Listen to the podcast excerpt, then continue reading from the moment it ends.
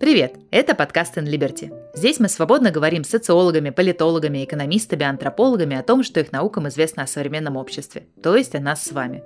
Как мы незаметно для себя меняемся, подчиняются ли эти перемены какой-то внутренней логике, и что с нами будет дальше.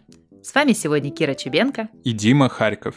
Наш сегодняшний гость не ученый, но он очень хорошо знаком с проблемами общества, которые мы стараемся не замечать. Это Григорий Свердлин, директор благотворительной организации «Ночлежка», помогающей бездомным людям. А еще Григорий – куратор нашего тренинга «Как управлять социальным проектом». Вместе с Григорием мы поговорим о том, как руководить крутыми и сложными людьми, которые приходят работать в благотворительность, как менять отношение к непростым темам и стигматизированным проблемам, как находить сторонников и влиять на общество изнутри.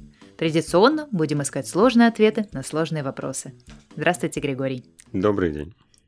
А, вы много говорите о проблеме бездомности и о том, почему люди попадают на улицы. Также вообще, как им можно помочь. Но сегодня мы хотели бы с вами поговорить в первую очередь о людях, которые помогают, об НКО, о том, как организовать НКО и сделать так, чтобы она была эффективной. И, наверное, хочется начать с такого вопроса, а какие вообще люди приходят работать в благотворительность? Понятно, что приходят работать самые-самые разные люди, и я побаиваюсь обобщений, но за 10 с лишним лет работы в э, этой области мне показалось, что я ну, нащупал какие-то черты, которые объединяют многих, скажем так, людей в благотворительность приходящих. Э, это, конечно, более обостренное чувство справедливости, чем как-то в среднем по популяции. Это то, что приводят, собственно, людей в благотворительность в том числе. Это более развитая эмпатия, возможность приложить к себе ту какую-то чужую боль, с которой ты встречаешься. Ну и ряд других особенностей, которых вот я как раз э, говорю на своем курсе и ну, рассказываю о том опыте взаимодействия с этими особенностями, которым я рад поделиться. Можете подробнее рассказать про вот эти вот особенности, как э, ими управлять? Я бы сказал, что это скорее не столько управлять, сколько учитывать. Ну, например, я уже сказал про более развитую эмпатию. Это, с одной стороны, круто и здорово, с другой стороны, оборотная такая сторона этого большая склонность к выгоранию. Зачастую у тех людей, которые приходят в благотворительность, потому что ну, им достаточно тяжело, нам достаточно тяжело дистанцироваться, держать дистанцию, вот хочется всем помочь, переживаешь, что кому-то помочь не удалось, переживаешь, что вот такую помощь, еду раздаем, а вот медицинскую помощь пока не оказываем. Давайте прямо завтра еще начнем медицинскую помощь оказывать. Медицинскую начали, а вот давайте еще психиатрическую помощь начнем оказывать. Ну, и это довольно сложно, и не раз мне доводилось видеть, что люди, не дай бог, придя домой, еще как-то рыдают, не в силах вот как-то переварить весь тот ужас, с которым они в течение дня сталкивались. И тут, с одной стороны, очень важно людей на старте как-то учить эту дистанцию, дистанцию держать. С другой стороны, это не у всех получается, и точно будут люди, которые как-то придут с горящими глазами в благотворительность ту или иную, и спустя какое-то время э, станет понятно или им, или тем, кто работает вместе с этими людьми, станет понятно, что, в общем-то, не стоит продолжать, надо как-то поберечь о себя и всех окружающих, потому что, ну, если этого не сделать, то человек может не просто выгореть сам, но еще начать выжигать как-то все вокруг себя. И это нужно просто учитывать в работе. Супервизии э, у нас, скажем, есть раз в месяц для тех э, сотрудников, которые занимаются прямой помощью. В нашем случае это соцработники, юристы, психологи, дежурные приютов, водители ночных автобусов. Ну вот, те люди, которые как бы на передовой находятся. А у вас есть какие-то свои вот приемы справиться с выгоранием, когда вот подступает Тут важно, безусловно, себя как-то знать. Ну, я, скажем, про себя понимаю, что если я как-то перестаю читать, и у меня не хватает э, как-то сил э, сосредоточиться больше, чем на одну страницу, то что-то не так. И надо как-то взять парочку дней плюс к выходным и передохнуть, или там, не знаю, перестать заходить в соцсети. Ну, то есть есть всякие свои какие-то уже проверенные методики. Ну, общение с людьми мне очень помогает э, очень помогает спорт. Я там много лет альпинизмом и скалолазанием занимаюсь, и тоже там, поход в залы, ну уж тем более поездка в горы, это всегда некоторая перезагрузка.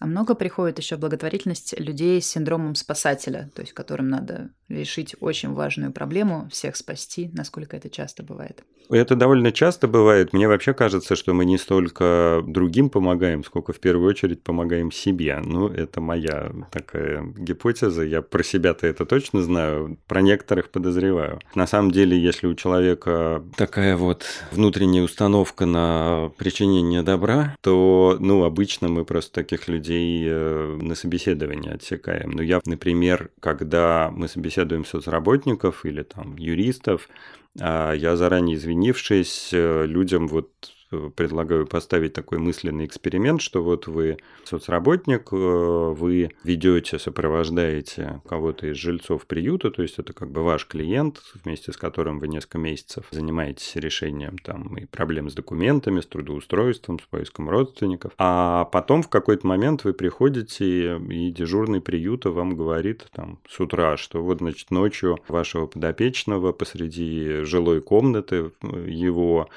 соседи обнаружили в маловменяемом состоянии с ножом, э, как-то более-менее успокоили, нож отобрали.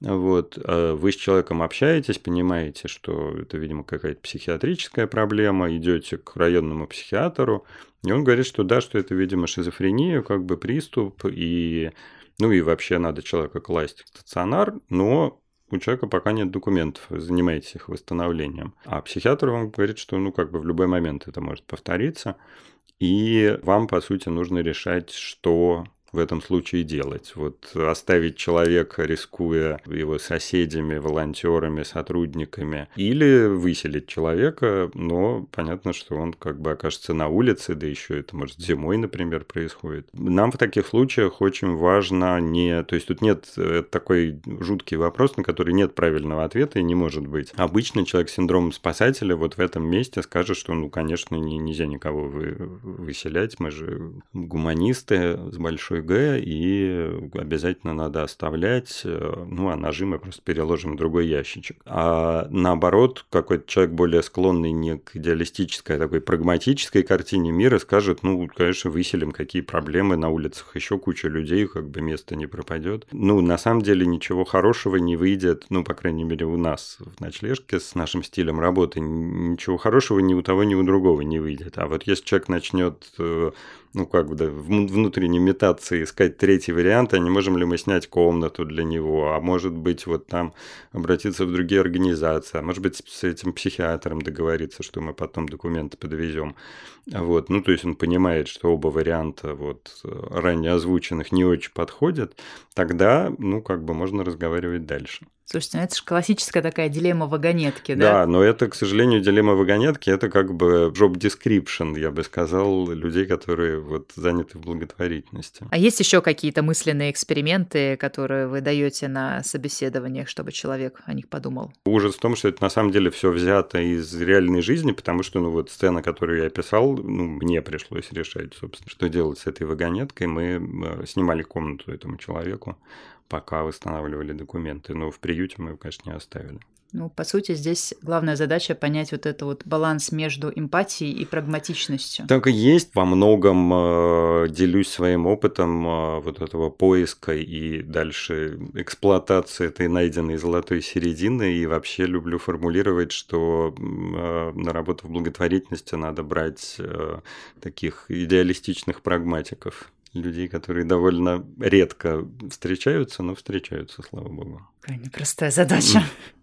А вот, например, человек приходит э, горячий, как-то очень правильно и хорошо отвечает вот на этот вопрос, продолжает работать. Есть ли какие-то способы мотивировать его работу дальше, чтобы он не выгорал, чтобы был доволен, возможно, чуть меньшей зарплатой по рынку? Ну, то есть вот у крупных бизнесов есть там детский сад для ребенка или тренажерный зал раз э, в неделю. Есть ли в ночлежке какие-нибудь вот такие вот?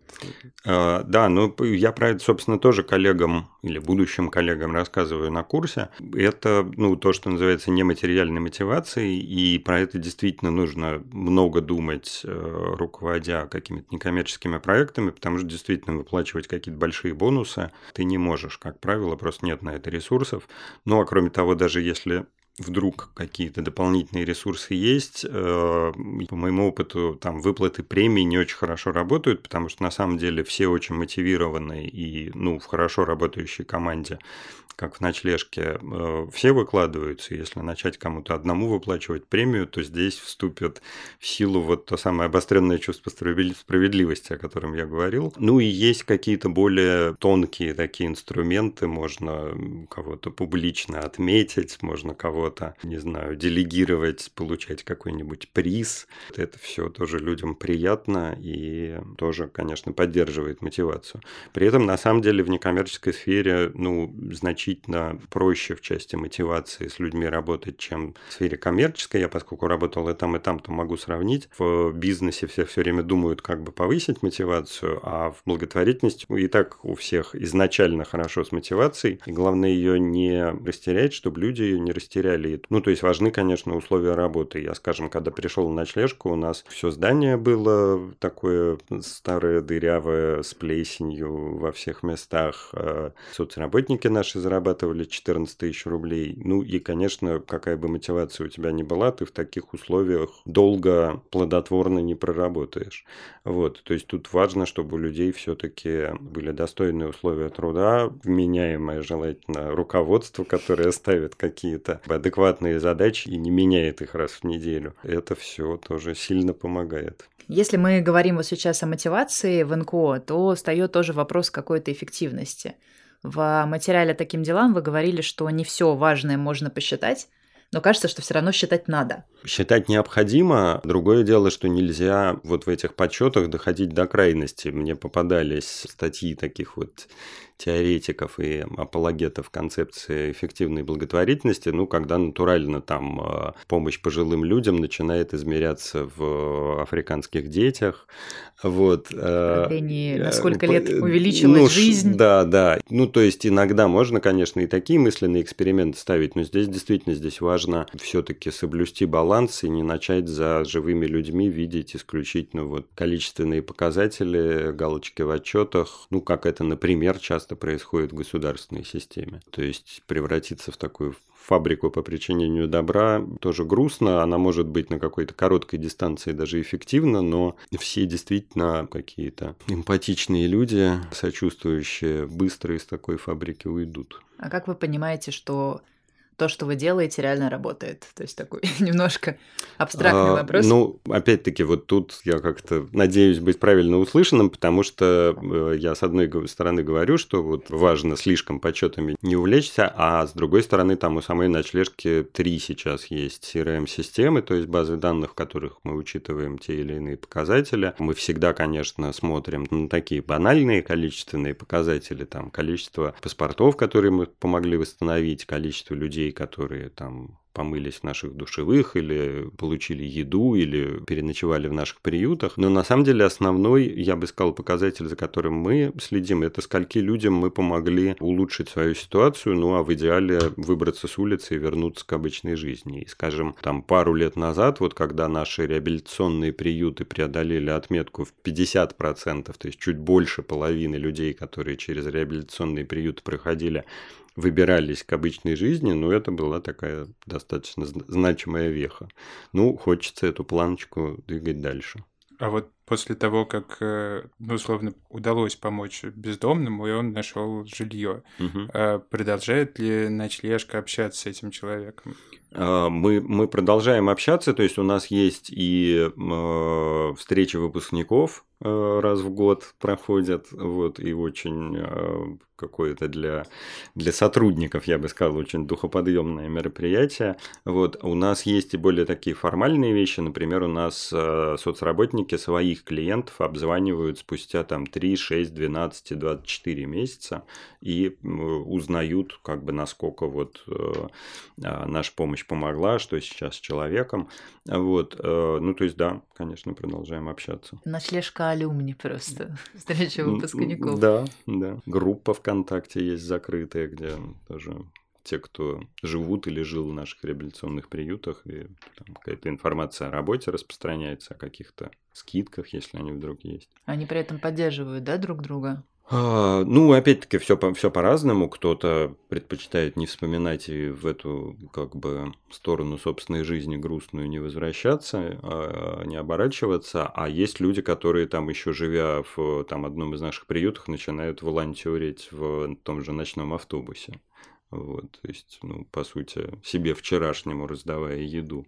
Вот, и, в принципе, у нас много среди наших волонтеров, довольно много и выпускников, и бывают и среди жертвователей, а, как бы а, бывшие бездомные. Можно ли как-то оценить, насколько ваша деятельность влияет на восприятие общества? То есть, как к проблеме бездомности относились там 10 лет назад, и что поменялось за эти годы? На уровне теории, да, безусловно, можно. То есть, если тратить ну, достаточно большие бюджеты на проведение там, ежегодных э, социологических исследований, то вообще-то можно померить. Мы, к сожалению, такими бюджетами не располагаем, мы можем судить, в общем, только по косвенным признакам, но действительно стараемся следить. Ну, например, для меня интересной такой лакмусовой бумажкой было, что когда мы начинали только открывать наши проекты в Москве, я с удивлением обнаружил, что в отличие от Петербурга, где практически все журналисты пишут бездомные то, бездомные все, в Москве наоборот, по состоянию на 2018 год не знаю, 90 или 95 процентов журналистов спокойно писали бомж.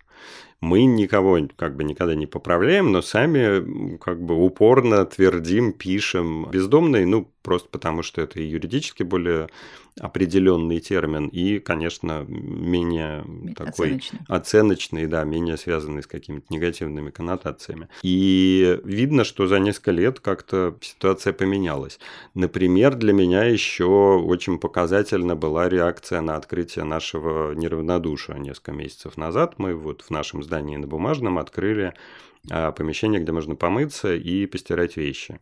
И если там э, три и даже два года назад мы наслушались и начитались, что вот сейчас э, значит, вот эти ваши бомжи, они там детей съедят, собак изнасилуют, или наоборот, я уже сейчас не помню, но там такой был уровень аналитики. Большое было сопротивление, да. Да, да. То прошло два года, и, ну, народ как бы совершенно спокойно, клево, там вот в моем бы районе, то есть пошли какие-то перепосты в районные группы, и это, ну, страшно интересно за этим смотреть. Понятно, что всегда будут люди, которые будут считать, что там сами виноваты, или что проекты помощи должны быть где-то там там за чертой города, но очень хочется, чтобы это мнение не было доминирующим, и кажется, что ну вот как-то немножечко это чаши весов поменялись местами. Ну то есть сторонников становится как будто больше, а людей, которые говорят, нет-нет-нет, не в моем дворе, пожалуйста, Они становятся тише. Да, да, так и есть. Или вот недавняя история с этими шипами, которые сделали на воздуховодах. Э, ну вот тоже как бы немедленно начались разговоры про враждебную архитектуру, а это ну именно тот термин, которым во всем мире подобные элементы архитектуры называют. Вот. И ну тоже было приятно посмотреть, что люди, в общем, без всякого энтузиазма на эти шипы в основном отреагировали.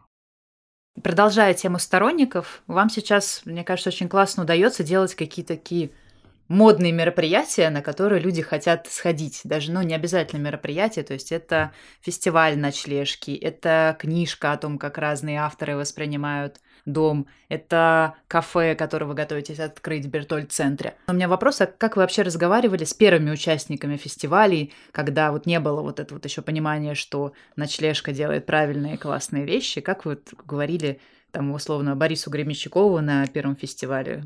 Почему важно в этом все поучаствовать? Борис Борисович давным-давно с ночлежкой знаком, потому что когда-то первая комнатка ночлежки была на Пушкинской 10, такой арт-сквот, известный в Петербурге.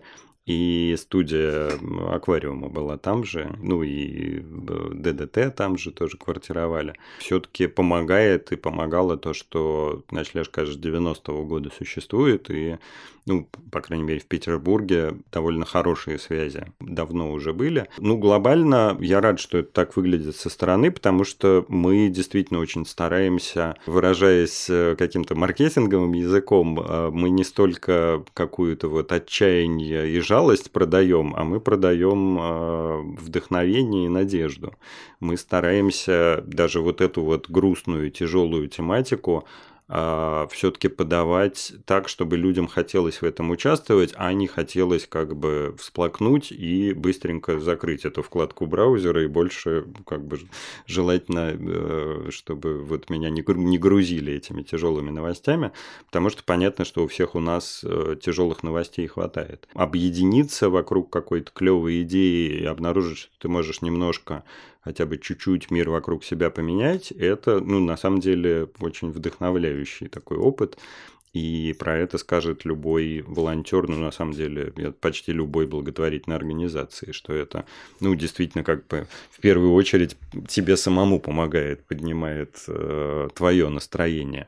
Вот. А форматы могут быть самые разные, то есть можно объединиться там и вместе, по сути, сделать ночлежка фест, э, вот, и музыкантам всегда приятно в такой э, какой-то движухе поучаствовать.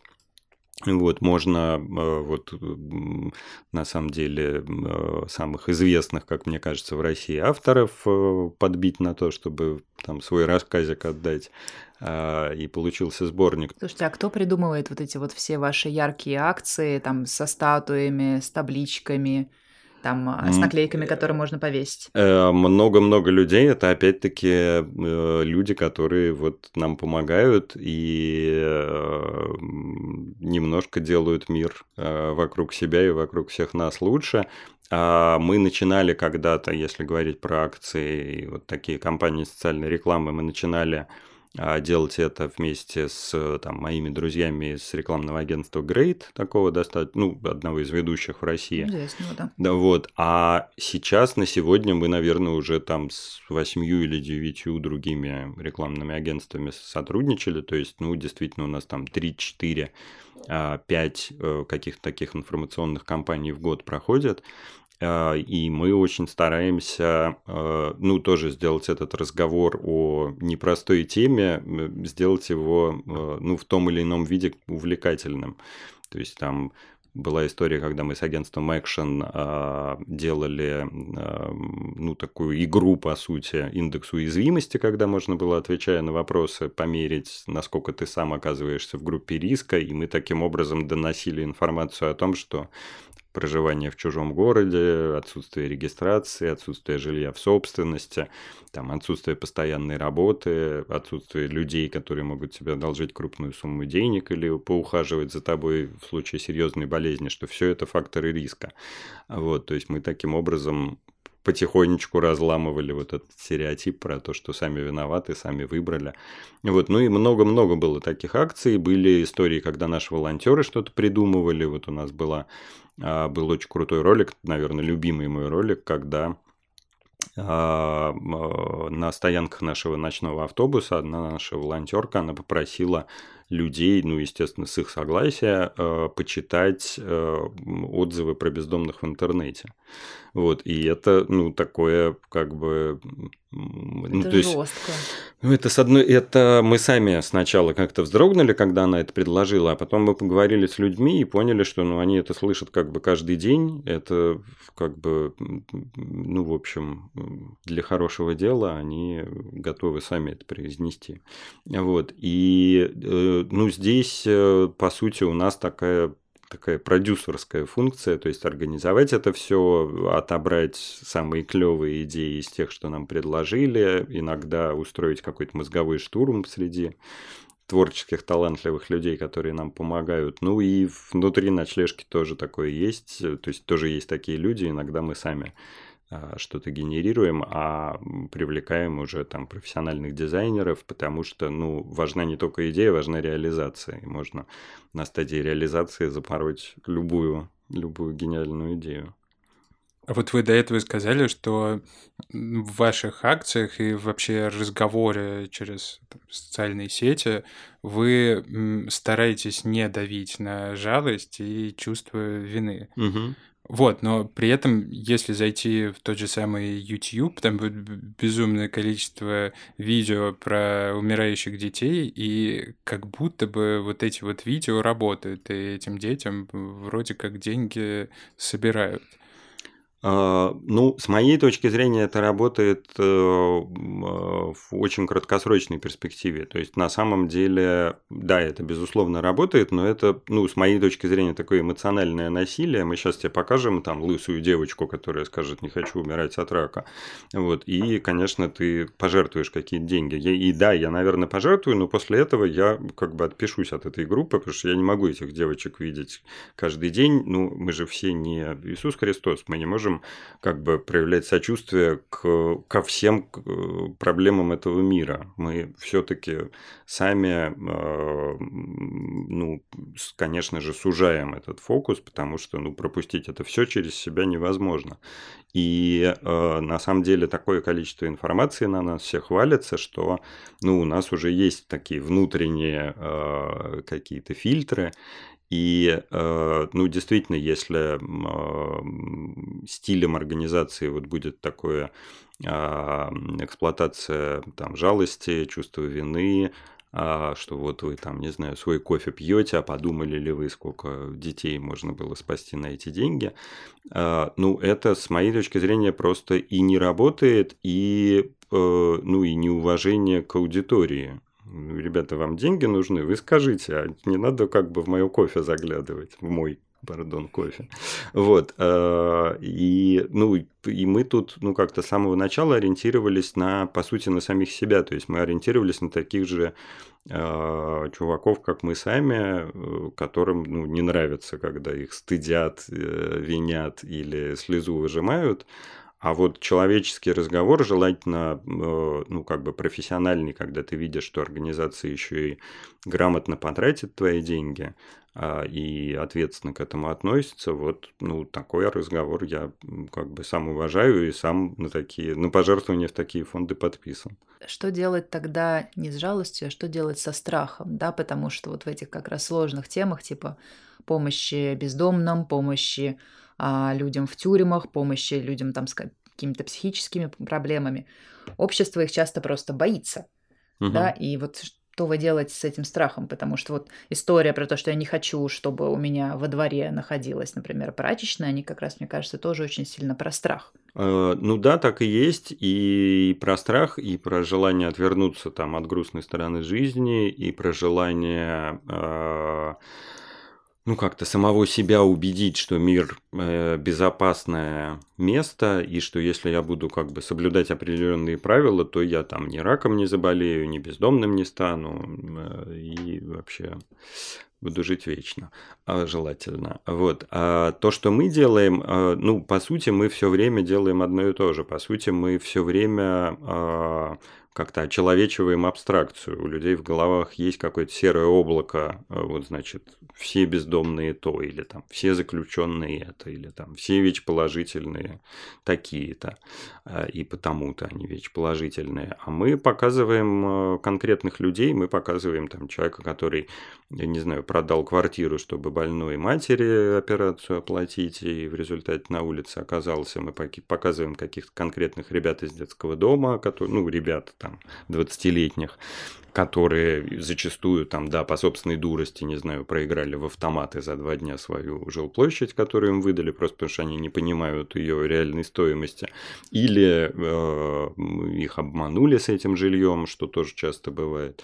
Ну, то есть мы стараемся рассказывать истории живых конкретных людей и ну, очень просто сказать, да, всех там бомжей надо за город отправить. А когда тебе показывают историю там конкретной, не знаю, Татьяны Николаевны, ну вот уже очень мало людей скажут, что да и Татьяну Николаевну вашу тоже вывозите. Вот уже исключение как будто. Вот, да, что, ну, это не бездомная, это мы понимаем, это там э, учительница, ну, так вот просто жизнь сложилась. Ну, и вот так собственно, потихонечку оказывается, что она у всех как-то так сложилась. Вот, и что вообще-то ее можно сложить еще разок по-другому. А какие, на ваш взгляд, сейчас такие самые больные темы в обществе, которые, может быть, не подсвечиваются как вот тем прожектором общественного внимания, куда люди еще не готовы вкладываться, не готовы оказывать поддержку? Ну, мне кажется, что это заключенные, и, ну вот, как бы единственное э, светлое пятно вот в том скандале с пытками, который сейчас разворачивается, это э, общественное внимание к этой теме. Мне вообще кажется, что ну, Россия станет каким-то современным государством не тогда, когда там состоится реформа Сбербанка или Почты России или чего-то еще, а вот когда тюрьмы у нас реформируют, ну или вот когда там а, система помощи бездомным будет э, такой разветвленной и всесторонней, вот тогда можно будет сказать, что э, действительно какие-то изменения в государстве и обществе произошли. Вот. А, ну, мне кажется, что все, что касается наркотиков у нас э, очень по-прежнему стигматизировано, и ну, очень мало фондов, которые этой темой занимаются, а те, которые занимаются, у них э, ну, сложности с привлечением финансирования, с привлечением волонтеров. А, то, что касается ВИЧ, тоже как бы не прям скажем, не самая популярная тема. А то, что касается проституции, не самая популярная тема, безусловно. Ну вот так то, что в голову приходит. Ну вообще, э, вообще, конечно, ну и так во всем мире, конечно, помощь взрослым гораздо менее популярна, чем помощь детям. Вот, это, ну, как бы это понятно, это инстинкты, но в, в России, поскольку у нас благотворительность такая очень молоденькая и ну, супер импульсивная, супер эмоциональная, то, ну, пока взрослым как бы совсем небольшой процент фондов помогает. Ну вот э, вы говорите про системные изменения, кажется, что они не до конца возможны, когда нет какой-то помощи со стороны государства.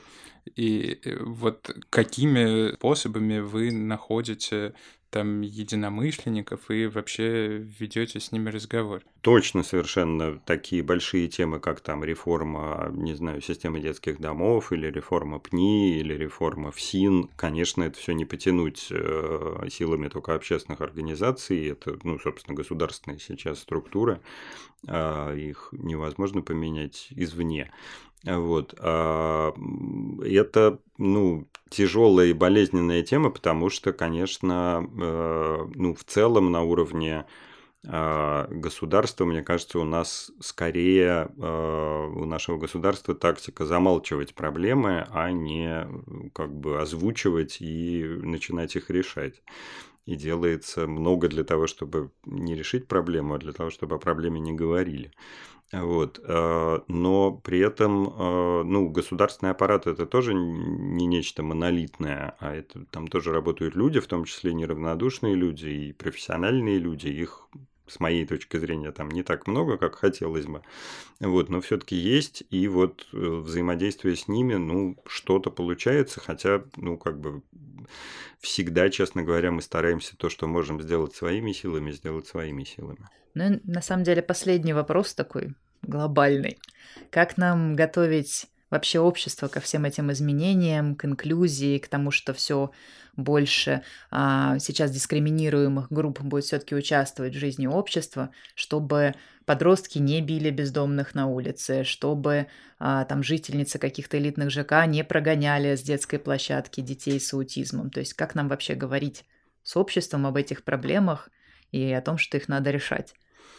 Ну, мне кажется, что с одной стороны э, это все равно случится. То есть тут э, как бы время на стороне живых.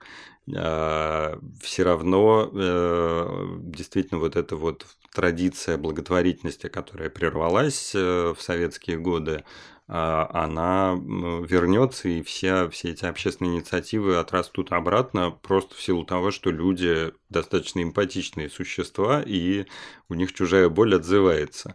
Вот. А э, все, что мы можем делать, это как-то немножко ускорять э, и поддерживать этот процесс, и ну, просто исключительно личным примером, э, личным каким-то разговором. То есть тут, мне кажется, ни в коем случае нельзя становиться на табуретку и начинать обвинять там ту же женщину, которая, а, не знаю, не, не захотела, чтобы какие-то дети с аутизмом на детской площадке играли, а ей просто надо объяснить. Или там вот старушкам, которые боялись э, в лифте заразиться э, раком воздушно-капельным путем от детей э, значит, какого-то фонда, а, который помогает онкобольным.